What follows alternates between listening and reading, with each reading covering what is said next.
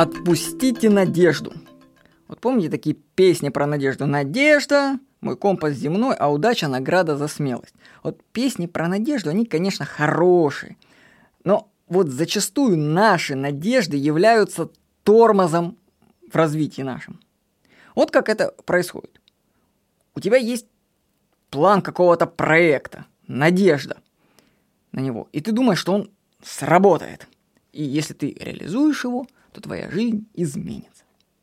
Но вместо того, чтобы делать этот проект прямо сейчас, ты откладываешь его на черный день.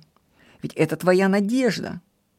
Что если вдруг когда-нибудь что-нибудь случится, у тебя в запаснике всегда вот есть надежда, великий план, который тебя выручит. Ты хранишь надежду.